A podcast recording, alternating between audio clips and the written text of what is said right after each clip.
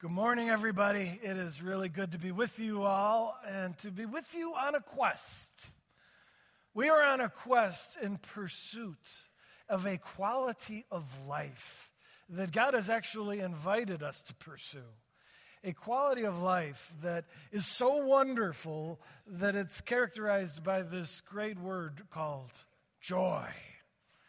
God wants us to be a people who wake up every day with a spark in our eye, with a passion in our hearts, with an enthusiasm for life. I mean, who doesn't want joy? And this series is called The Official Guide to the Joy Filled Life. And I want to remind you that it's the official guide not because I know much, I don't know nothing, but I know I've got the Bible. And in God's word, He, the maker of humanity, has provided instructions on how to do the human life well.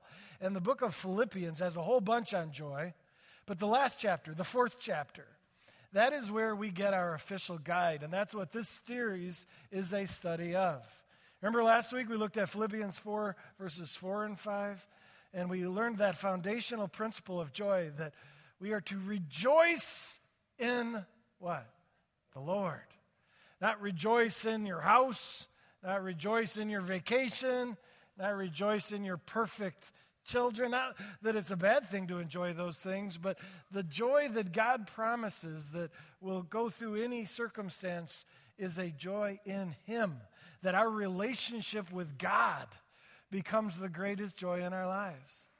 The realization that we can know God, He can be our friend, our Father that He can be our companion through the day, guide us and empower us and love on us. Those who press into that relational connection with the Maker of the universe discover the point of life and they find the joy that is just absolutely amazing.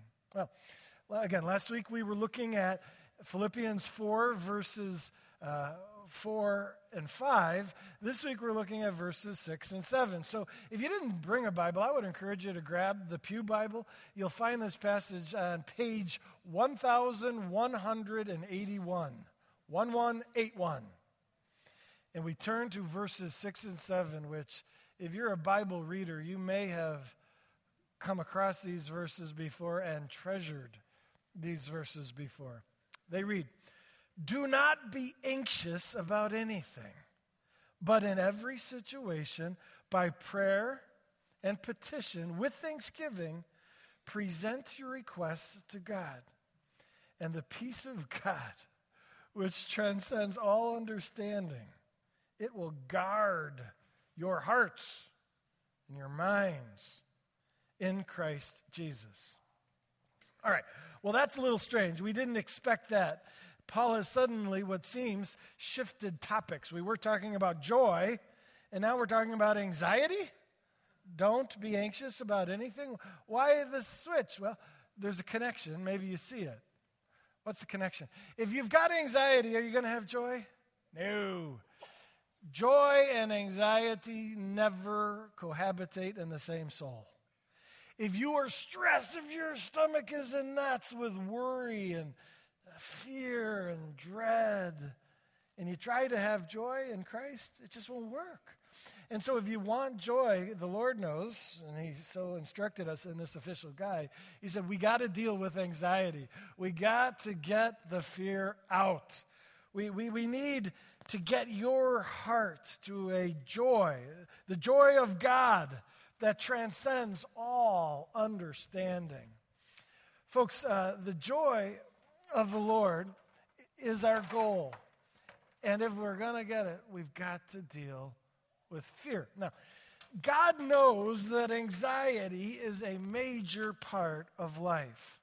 Uh, one of the ways that it's clear He knows that it's such a major part of our lives is the amount of times Scripture instructs us not to have fear. Th- that passage we read, that's, that's a command. Do not be anxious about anything.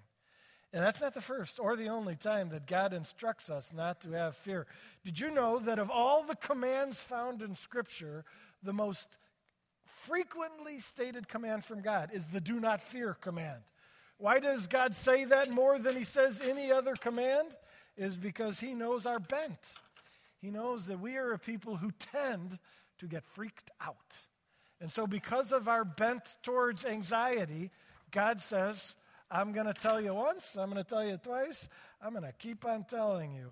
Do not be afraid about anything. The most popular, common command in all of Scripture bears witness to what a major deal this problem is for us.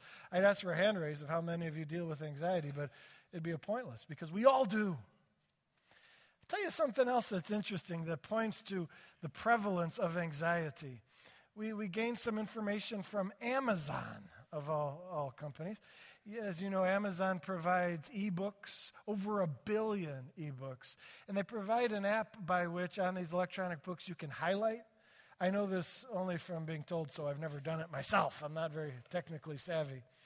Well, they did something interesting. They did a study of what is the most frequently highlighted section of any of the books, over a billion books that they offer. You know what they discovered? They discovered the most highlighted section of any book, first of all, is the Bible.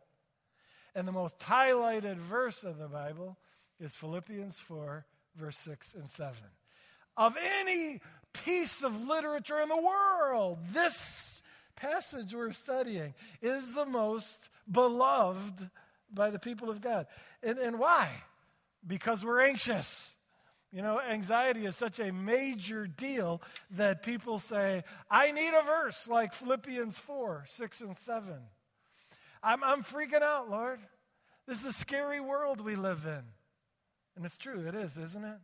There are so many fears. There's the fear of our health. You know, our bodies so easily can get disease. You know, we see frequency of disease by people we know and love, and we say, is it going to come to my spouse? Is it going to come to my kids? Is it going to come to me? We look at the danger of injury or our bodies breaking down, and that fear is very real. And then there's the fear of our careers. You know, so far, it's been okay, but what if my company does a downturn and I'm laid off? What if they discover I really don't know what I'm doing and I start to fail? What if I lose my job? How will we make it financially if I can't find a job? That's terrifying. And then there's the fears of relationships, where we are anxious about our marriage falling apart. My husband, my wife, doesn't seem to love me like they once did. What if they leave me? What if this marriage falls apart? Or our kids? What if my kids are an absolute disaster? What if they walk away from the Lord and from me and just start living? Life is a scary place. Planet Earth is a terrifying place to live. There's good reason to be anxious, except in the midst of that, God says, Do not fear. The Lord doesn't want us to be a people characterized by fear. He says instead, I want you to be fearless. Isn't that amazing? Be anxious about how much things? Absolutely nothing. Hmm. God invites us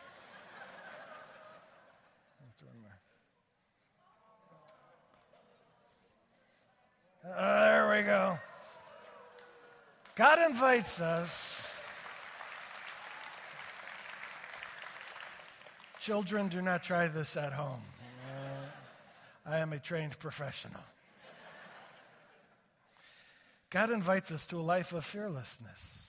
He says, though your life is precarious and there are so many dangers around, God says, if you are a Christian, I've got you. Now, I just want to point out I have a professional climbing harness on, and I have a rope here that's a safety line, and I've got a belayer. You know, a belayer in climbing terminology is the person managing the rope to make sure the climber is safe. And uh, my belayer is up there. I can't see them, but I trust that they're there. You know, we, we can't see God, but we trust that He's got us, don't we? And the reason people in an anxiety filled world can have fearlessness is because God says, I've got you. I've got you. God wants us to enter into, what does the passage say? The peace of God which transcends all understanding. In the Bible, it's called shalom. That's the peace of God. That's the Hebrew word. In fact, this is such a big part of the Christian life that uh, the Jews back then and today, when they greet each other, what word do they use? Shalom. May the peace, may this amazing peace characterize your life. The Apostle Paul, in every epistle he writes, and he wrote 14 of them, he begins the epistle by saying, Grace and peace be yours. This life of fearlessness is not just a side category of minor interest to the Christian, it is to be at the very core of the kind of life we live. It is central to the Christian life to be a shalom person in the midst of an anxiety filled world. Now, what is the reason why it is so difficult to find this? You say, if, if God has got you, if you're connected to the Lord, what are you worried about? Well, here's the problem there's like two things that we see one is the rope, and the other is the ladder. Yeah, I know God's got me, but it's a very scary, scary world. Yes, it is a very scary, scary world. And I'm good, don't worry. you know, so many of you, it was interesting as, as I looked into your eyes, you were nervous for me. You know, some of you were covering your eyes, saying, I can't even look at you, you know. And I said, But wait a minute, you see the rope. I know, but I'm still freaking out. And that's how we are spiritually. We say, Lord, I know you've got me. Theoretically, I know that, but I'm still freaking out. Why is that? That is because even though we know the Lord has got us, that belief is not deep enough in our soul to change the way we think and feel. You can say, Oh, I'm in good hands. The Lord is taking care of me, but is it changing the way you feel? Is it chasing the anxiety away? And sometimes we say, No, it's not. Why is that? It's a surface belief, it's not a core belief. And the goal to really find the peace that surpasses all understanding is for this belief in God's commitment to our well being to so deeply infiltrate our lives that we see the world through this truth, that we know that rope is there, that He's got us so much that we just don't worry about it. We're okay. Some of you say, What do you mean you're okay? Christians are not okay. I know Christians who have gotten cancer. I know Christians who have died of cancer. Yeah, it's true that just because God's got us does not mean we will be spared the hardships of this life. The truth is, the Lord said, in this broken, fallen world, you will have trouble. You're going to have hard times. But God says, none of them will come your way unless I, in my perfect sovereignty, love for you, and wisdom, allow it to be so. You're not the victim just of random violence. God says, I'm protecting you. And sometimes, in my infinite knowledge, I got to let all my kids deal with some stuff, but it'll be my choice. And not only that, you know, if I were to have fallen, thankfully I didn't, but if I were to have fallen, I would have fallen, but I would have only fallen about three feet, and then the rope would have caught me. And similarly, God says, when you experience trouble, God says, I will limit how big the trouble is in your life so that it's enough or that you've got enough with me to endure it. I will never let you face anything that's too much for you. Isn't that great? And God says, when you do go through it, I'll be right by your side, holding your hand, enabling you to handle what I allow to come into your life. And you say, yeah, but some people it is more than they can handle. They die. Is death the end for the Christian? No. It's just a transition into glory, life, in paradise. And so as a result, we, with God, and only with God, can be fearless. But that belief that God is with us has got to go deep. It can't be a surface belief, it has to be a core belief. And it begs the question how do we get it deeper in our heart? And that's where this passage can help us. It says, Don't be anxious about anything, but in every situation, here's what you do by prayer and petition with thanksgiving present your requests to God. The key is prayer. And, and you say, well, why prayer? How is prayer? I should clarify those two terms prayer and petition. Prayer is a general, broader sense of conversation with God. Petition is a more specific subset of prayer where we ask God to help us in our specific problems. And you say, why is it that this prayer is going to make such a big difference uh, in my life? There's something about talking with God about your problem and hearing Him say, I gotcha, don't worry, that puts the heart at ease. When I, when I converse with the Lord about it, you know, Lord, my stomach is in knots. We got to talk, we got to talk, we got to talk. And as He and I talk about it, and as I'm reminded of the promises of Scripture that God has got me, and as by His Spirit I hear Him speak to my heart, Jeff, stop it. You're in my hands. You're my son. I'm your Abba, Father. Relax. That conversation brings me peace.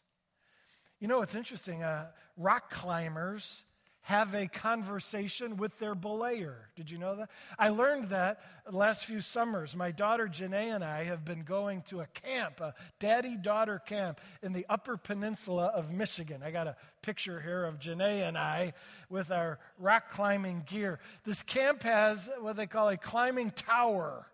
Uh, here's a picture looking down the tower. It's a little disorienting, but it's, it's 80 feet in the air. And as you look down, they have what they call a, a vertical playpen.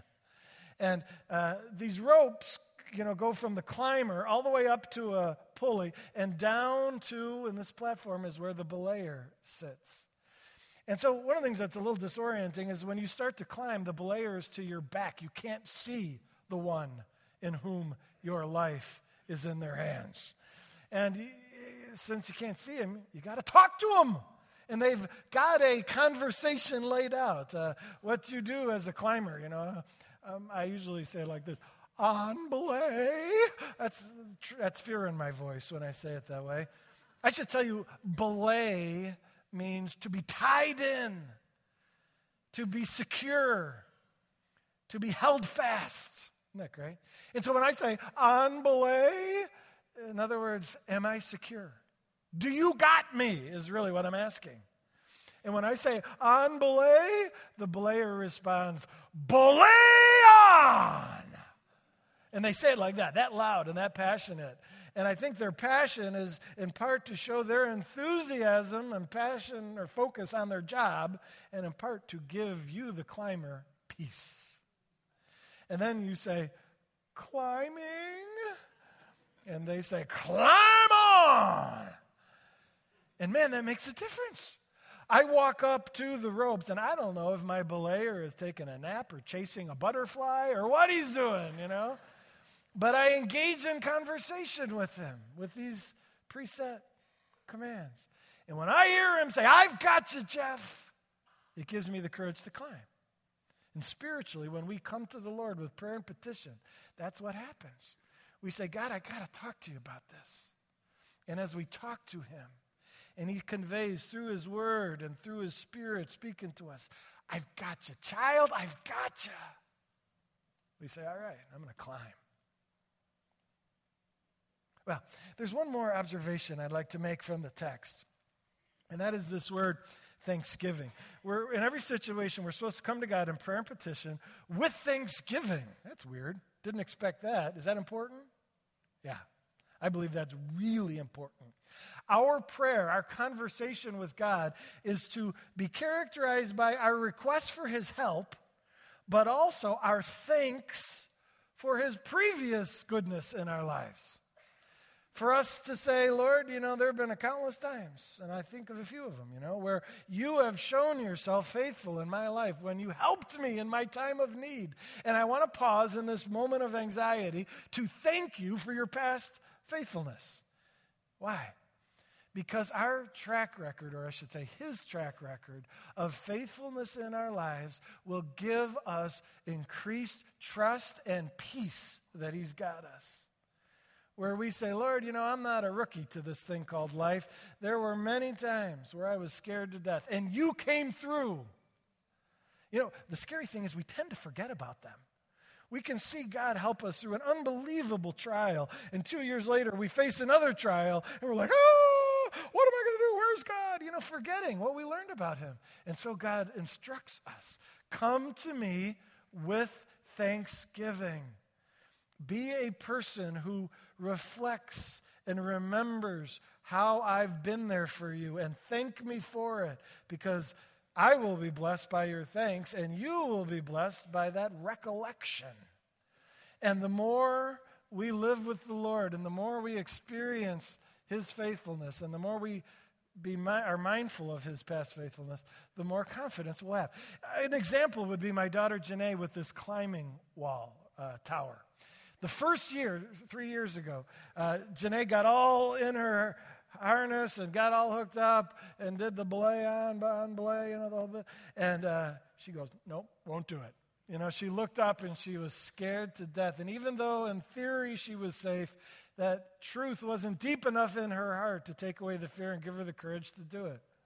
That first year, the, the belayer said, Janae, just sit down on the rope and see that I've got you. And she's like, Yeah, you do. That's nice. Take me out of here. I'm done, you know.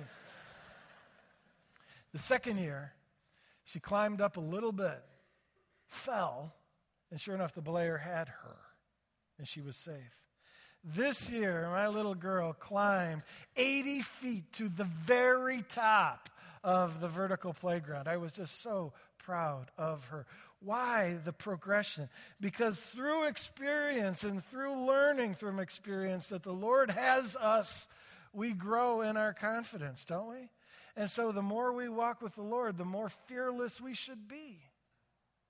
Got a little uh, Thanksgiving exercise I'd like to challenge you to, to do.